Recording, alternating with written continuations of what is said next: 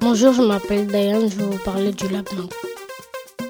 Quand il est né, le lapin n'a pas de poils. À une semaine, ses poils commencent à pousser, tout blanc, tout doux. À deux semaines, le lapin a un poil lent et épais. Il voit et entend enfin. Il reconnaît l'herbe à son odeur. Maintenant, il voit, il mange de l'herbe, des carottes et de la salade. J'ai déjà vu des lapins à Châteaudet.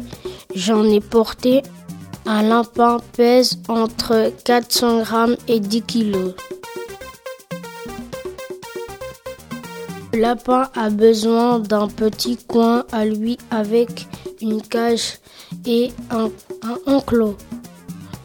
Il a besoin de sortir, se dépenser dans l'enclos à 4 à 5 heures par jour.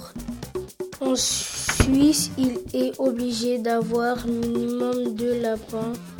Dans la cage, il faut mettre une gamelle pour que le lapin puisse boire et un râtelier pour le foin. Un lapin peut vivre 10 ans.